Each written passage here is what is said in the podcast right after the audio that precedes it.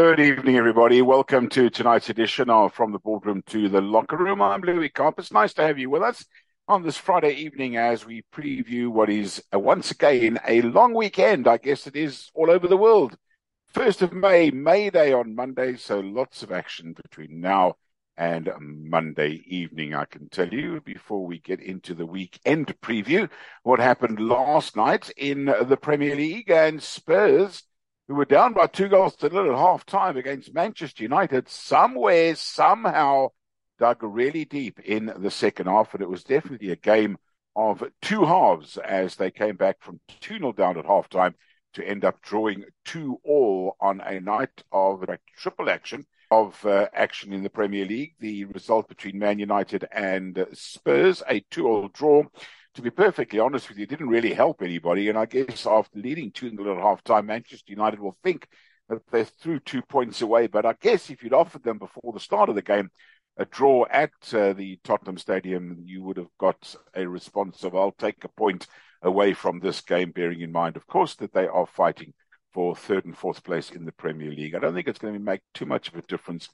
third or fourth, as long as they are in the top four as far as Man United fans are concerned for a opportunity to play in the Champions League next season. However, it was not a good night for Everton and Southampton, which means it was a good night for Nottingham Forest and the teams above them because Newcastle closed in on Champions League football, a 4-1 thrashing of Everton. That's after they beat Spurs 6-1 last Sunday. Cristian Stellini's four-game reign as interim manager at Spurs ended. Ryan Mason in his first match in charge at halftime might have thought that he was only going to be there for 90 minutes. However, when he came uh, off at the end of the day, I think his uh, boss, Daniel Levy, the chairman of Spurs, will be pretty happy with the second half performance of his team. So, what does that do to the football table? We'll have to wait until the preview later in the program of the Premier League for the weekend. We will discuss the league table for you in depth then. Let's kill two birds with one stone towards the end of tonight's edition of From the Boardroom to the Locker Room when we discuss the Premier League action for the weekend. But I think what we'll do tonight is start off with the uh, Grand Prix action.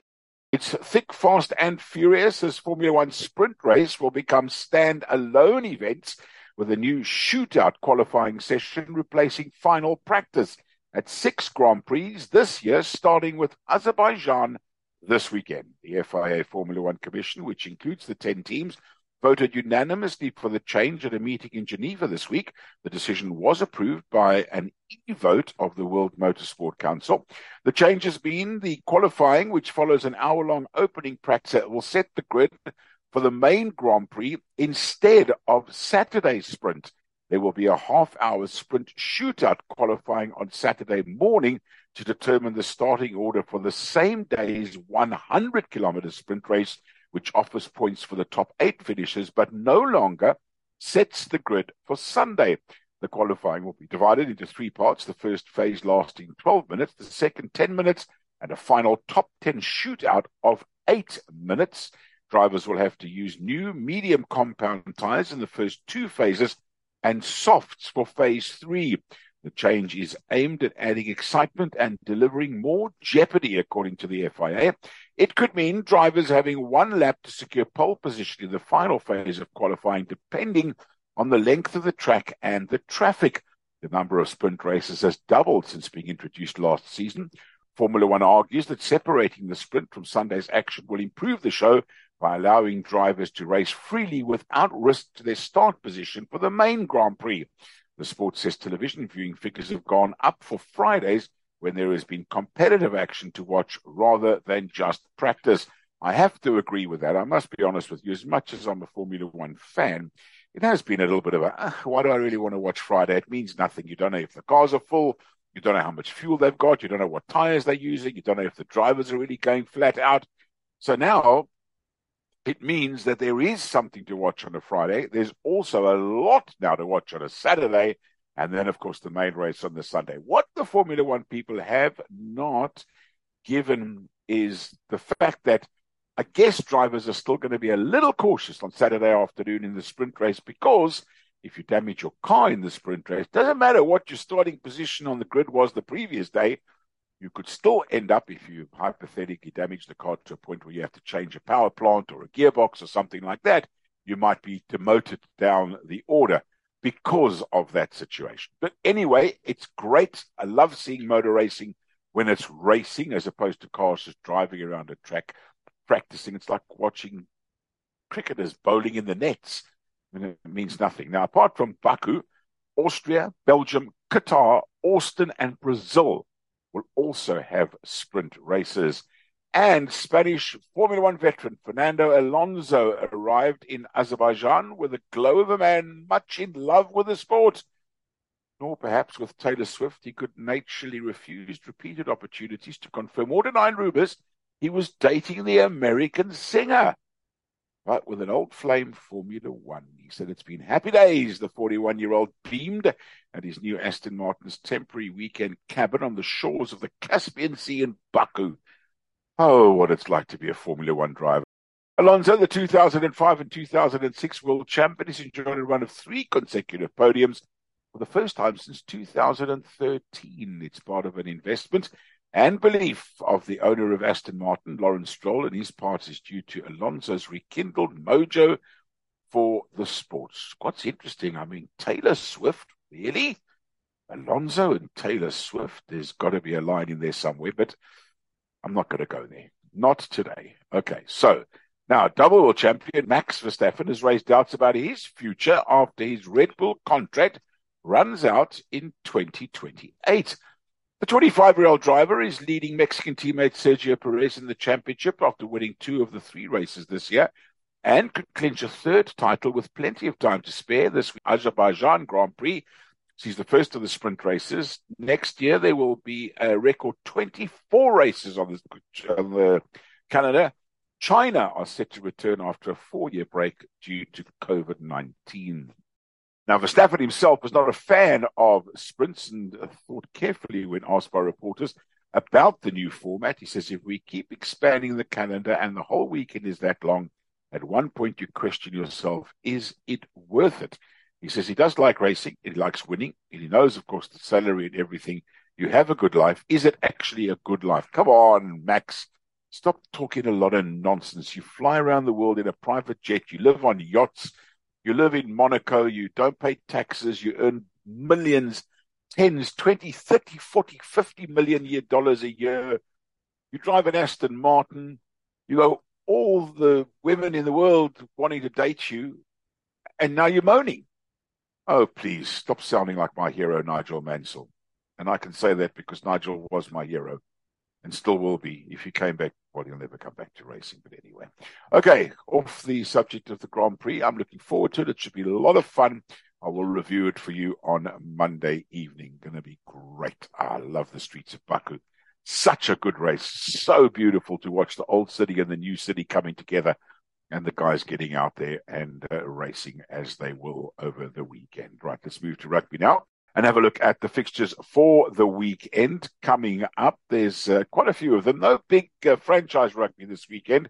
Obviously, the teams are waiting for next week's uh, quarterfinals in the major rugby competitions around the world. However, later on tonight, the Cheetahs will play the Griffons in a Currie Cup match. Tomorrow morning, the Fijian Drua take on the Blues at five minutes past four. That's the good old days of rugby in New Zealand, in this case in Fiji, where we used to wake up at five o'clock or four o'clock in the morning to watch afternoon games. No floodlights in those days. So the 11 hour time difference between us and New Zealand, lovely early morning start on a Saturday. Now, 6.35 sees Pasifika. They are playing against the Rebels, and then a more respectable time of the morning, five past nine, the Chiefs play the Crusaders. 25 to 12, the Reds play the Force. In the Currie Cup action tomorrow, half past one, the Sharks take on the Griquas. And then at 6.30 tomorrow evening, Western Province play the Vodacom Bulls. DHL Western Province against the Vodacom Bulls. In the uh, Currie Cup First Division, the Boland Cavaliers, they play the Leopards at 3. The EP Elephants, they play Simba 15 at 3 o'clock as well. In the Champions Cup, Leinster plays Stade Toulousain, and in the EPCR Challenge Cup, the Llanelli Scarlets play Glasgow Warriors. It's only Toulon against Benetton in the EPCR Championship on Sunday, and La Rochelle will play the Exeter Chiefs in the Champions Cup also on Sunday. That game at four o'clock. But next week, it's uh, big action in the rugby where the Stormers and the Bulls and the others are in action. So that's all next week. Right, how's the golf going? You might be wondering. Well, I can tell you right now, it is the PGA Mexico uh, tournament on the PGA Tour. It's the Mexican Open, and Austin Smotherman uh, chasing his second Mexican Open title and first PGA Tour victory. Uh, closed with four consecutive birdies to fire an eight under par 64 and leads 28 year old American captured his first professional title at the 2018 Mexico Open. But then the event was part of the PGA Tour Latin America Development Circuit. It's now a full on uh, PGA Tour event. The tournament became a main PGA Tour event last year and was won by Spain's Jon Rahm. The world number one and defending champion captured his second major title three weeks ago at the Masters. Now, Smotherman, a college teammate of 2020 US Open winner Bryson DeChambeau at Southern Methodist, fired a bogey-free round as a one-stroke lead over South African Erik van Rooyen and Argentina's Tano Goya. They both shot seven under par. Tony Finau, the American, shared second behind Rahm last year, headlined a group on 65 that included Canada's Taylor Pendrith, American Eric Cole, Germany's Stephan Jaeger, and Mexico's Raul Pereira. Uh, lovely stuff there. Now, on the other golf tour at the moment, the DP World Tour, the guys are currently playing in Korea, and Anton Rozner and equaled his lowest career 18 hole score as he began the 2023 Korean Championship, a 63. He has a commanding four shot lead in that one. The Frenchman started from the 10th tee in the morning and fired six birdies on the front nine and didn't look back after that. So uh, lovely stuff for him, uh, going along very, very nicely indeed on that tour. He is obviously uh, after the second round, he shot 74, two over par, so seven under and then two over, not so great. He's now on 137, lying second after Sung Yun Park shot a three under today, 69 to go with his 67 yesterday. He is currently at eight under par with the uh, Yannik Paul, who's also at eight under par, also shooting two rounds in the low uh, 60s. 136, the two of them have at the moment. A um, couple of other uh, names there in uh, that particular tournament. Obviously, the, the time difference uh, they've completed round two this Friday already. Right, cricket. Let's uh, have a look at some cricket. And I did mention it yesterday, and I'm so sure that many of you thought this would happen. Sri Lanka have beaten Ireland by an innings and 10 runs today to win the second test in Galle and seal the series 2 0. Ramesh Mendis took 5 for 64 in Ireland's second innings to leave the tourists still searching for a first test win. Very, very high scoring game in the first innings. Ireland batting first. Their highest ever test score, 492. There were hundreds for Stirling, got 103. Curtis Campher 111. And disappointment for Andrew Balbirnie. He got 95. As I say, 492 they scored in their first innings. Sri Lanka, wow, massive, massive score time in Test history that the top four have all got hundreds. Uh, Fernando, 205. Karunaratne, 115. Mendis, 245. And Angelo Mathews, 100 not outs as Sri Lanka piled the runs on to reach 704 for three in only 151 overs. That is quite remarkable. Just some of the bowling figures, just to give you an idea. Andrew or McBrine 57 overs, eight maidens, one for 191. My golly goodness. 22 overs, one for 87 for Graham Hume. That's very good figures considering the team he was bowling at scored 700 plus. Curtis Campher, one for 101 in 20 overs. And then a couple of the other bowlers. Benjamin White, 34 overs, only one maiden, 203 runs hit off his bowling and he never took a wicket. And then Ireland's second innings, inevitable that this was going to happen. bowled out for 202, losing by an innings and 10 runs. The best of the bowlers there, as I mentioned for you, five for 64 in 27 overs from Ramesh Mendis. Spun the Irish out. They won the toss, elected to bat, and at the end of the day, they have been bowled out, have the Irish, and they've lost by an innings and 10 runs. But that's not the only cricket this weekend. There's a lot of cricket coming up this weekend. Let's go through it for you later on uh, tomorrow in the morning, early four o'clock. It's the Thai women who play Zimbabwe in the fourth T20 International. And then the Asia Cup qualifiers continue tomorrow when Nepal play Kuwait and the United Arab Emirates play Oman, followed by the first one day international between the Sri Lankan women and the Bangladeshi women at six o'clock tomorrow morning. And then two matches in the IPL. The Kolkata Knight Riders play the Gujarat Titans at 12 o'clock tomorrow and at 4 o'clock tomorrow afternoon. The Delhi Capitals against the Sunrisers Hyderabad in a double header. Pakistan also in action tomorrow in the second one day international. They play New Zealand. That one starts at half past 12. Sunday, it's the Chennai Super Kings against the Punjab Kings. They play at 12 o'clock, and then it's the Mumbai Indians against the Rajasthan Royals that match at four o'clock on Sunday afternoon. Right, tennis news for you.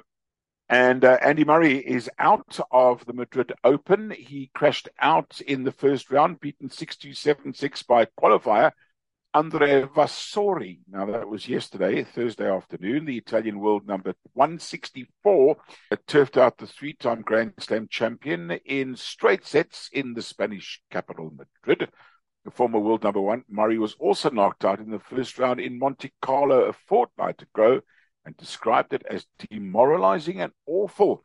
He broke uh, Murray twice to take a 4 0 lead in the first set before serving out with his opponent unable to force a single break point in the game.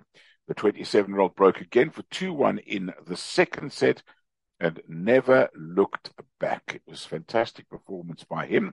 That tournament will continue on over the weekend in Madrid. All of this, of course, building up to the big second Grand Slam of the year, which is the French Open Tennis Championship. That takes place on the red clay of Roland Garros. Now, as far as the other tennis events are concerned over the next uh, day or two, so the Madrid Open continues, men's and women's singles going along there. Ladies final tomorrow. The men's competition ends on Sunday. So there is action later on today and tomorrow. Camila, Osorio plays Aryna Sabalenka. Uh, Mira Andreeva plays Magdalena. This is the last 16. Elise Mertens plays Julie Niemeier. Caroline Garcia plays Mayar Sherif. Ludmila Samsonova takes on Jelena Ostapenko. Ina Caramella Begu plays Shelby Rogers. Rebeka Masarova plays Maria Sakkari. And Coco Gauff plays Paula Badosa. That is in the uh, last uh, 16 of that one. And then the men's tournament, uh, lots going on there as well. Some of the uh, highlights of matches being played there. Of course, there are still some big names in that tournament. Sebastian Korda is there. Roberto Carbal Baena plays Alexander Zverev. Uh, Daniel Evans from Great Britain still playing Taylor Fritz of the Americas. He's playing plays Christopher O'Connell.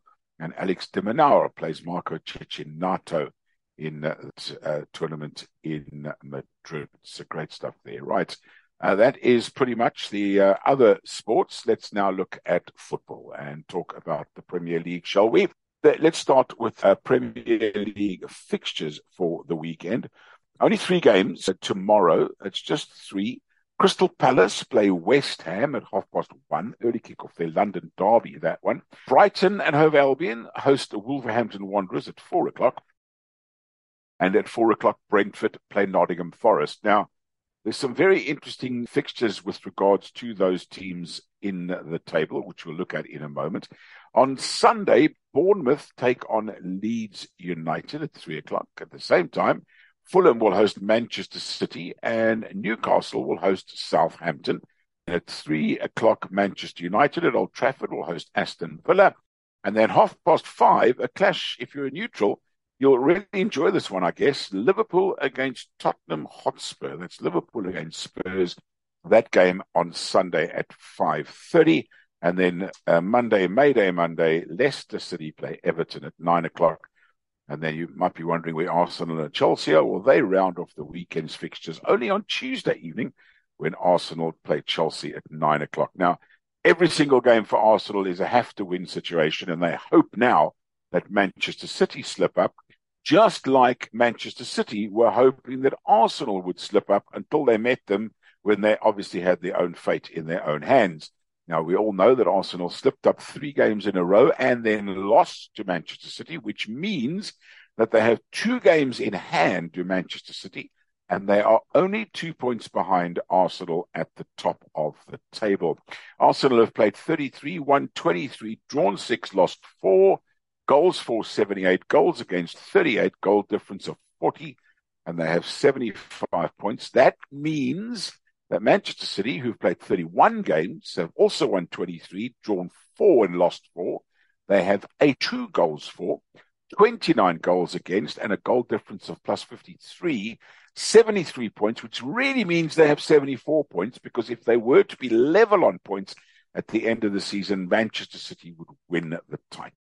But if Manchester City win their remaining games, doesn't matter what Arsenal do, Man City will be crowned champions of England for the fifth time in six years, which is a remarkable feat for Pep Guardiola. Now, the question remains in my mind, and I'm sure in the minds of many neutrals, not necessarily in the minds of Manchester City fans, I don't think, but will they perhaps sacrifice one of the competitions that they're involved in by resting a player here or a player there, a Champions League? But they could be out of the Champions League come the end of in two weeks' time when the two semi-finals uh, are over and done with. Although if they are, they're going to have three weekends in a row where every game, most probably for them, is going to be a cup final, the last round of matches in the Premier League, followed by the FA Cup final against rivals Manchester United, followed the following weekend by a Champions League final. It could be a mammoth month, rather, end of May into June for Manchester City. I remember in 1999 actually being in London during the uh, time of Manchester United's double, where they had to win their last game of the Premier League. Then they had to win the FA Cup final against Newcastle, and then the Champions League to be crowned treble winners. There are no uh, trophies in their cupboard if they'd lost those three as they progressed towards the end of the season. So you can't have any pity for Manchester City or any of the teams that are competing at all the highest levels in all the competitions because ultimately that's what you play for. So, you know, they do have a very tough schedule to Manchester City, but I think at the end of the day, the reason they are where they are is because they have a massive squad and they are a very, very good side indeed. Now, let's continue looking down the table. Newcastle currently in third, two points ahead of Manchester United. But United also have that third spot in their own hands. If they win their game in hand, they will leapfrog Newcastle into third place, bearing in mind third and fourth both qualify. I think they've now pulled away. Spurs, 54 points, six points behind Manchester United, and they've played two more games than United, as have Aston Villa and Liverpool, one more game than United, but they are seven points behind United. So it's almost certain the top four have been decided. What order they're going to finish in remains to be seen. I think that the top and the second are going to swap places, and third and fourth will stop swap places. My prediction is Manchester City to win the title, Arsenal to come second, Manchester United to come third, Newcastle to come fourth, and most probably in the final run into the season, don't be surprised if Liverpool end up in fifth place rather with Spurs and Villa fighting it out for sixth and seventh, with Brighton and Hove Albion now just a little bit off the pace. But at the bottom of the table, this is where it gets very interesting indeed. Southampton's loss last night did them absolutely no favors whatsoever, and neither did Everton's loss. So who benefited? Well, Nottingham Forest benefited, to be perfectly honest with you, because if either of those sides, and particularly if Everton or Leicester had won in midweek, they would have both leapfrogged Nottingham Forest, who could have found themselves down in second last place Right now, only goal difference separates them from Leeds in 16th place. And it looks as though uh, West Ham are out of trouble. They have 34 points. They play Crystal Palace at the weekend, who have 37. So if West Ham were to win, they would join Palace on 37. Still enough games, four games, which would then be remaining for Palace and West. West Ham would have five games uh, remaining. I reckon they're safe. Southampton, I keep saying this week in and week out, looks to me as though they are doomed to relegation. Everton, uh, every season they've managed somehow such a big club with so much history, never been relegated from the top flight of English football. Is this going to be the year that they do not survive by the skin of their teeth? It kind of like looks like it at the moment, but this Premier League has dished up some strange results in years gone by. Leicester City also, can you believe it? A team that won the Premier League six, seven years ago. I can't remember exactly how many years ago it was. 5,000 to one they were. Jamie Vardy and a whole host of really, really good players in that side. Harry Maguire, who now plays for Manchester United, all played there. Leicester City, 5,000 to one, won the Premier League. Claudio Ranieri He's gone. Leicester City's manager, uh, owner rather, unfortunately tragically killed in a helicopter accident outside the ground. And since then, I'm afraid Leicester City's fortunes have pretty much dwindled. And here they sit in third bottom place in the league, 18th place. Nottingham Forest, well, as I said uh, previously in my review of the midweek matches, they came away with a very, very good win indeed. And that's lifted them out of the relegation zone. And this is the time when you want to be lifted out of the relegation zone. Leeds Forest are two sides that have been up and down, up and down. I'm afraid Southampton, Everton, and West Ham, who could perhaps be in that dogfight at the bottom as well, um, are teams that are not normally down there at the bottom of the Premier League. Promises to be a fantastic sporting weekend, whether it's Grand Prix motor racing, Formula One, whether it's Premier League football, whether it is tennis, golf, or any other major sport that you enjoy over the weekend, do it with passion. Enjoy it with passion. Watch it with passion. But ultimately, just be nice to each other until Monday evening's review of From the Boardroom to the Locker Room. Goodbye.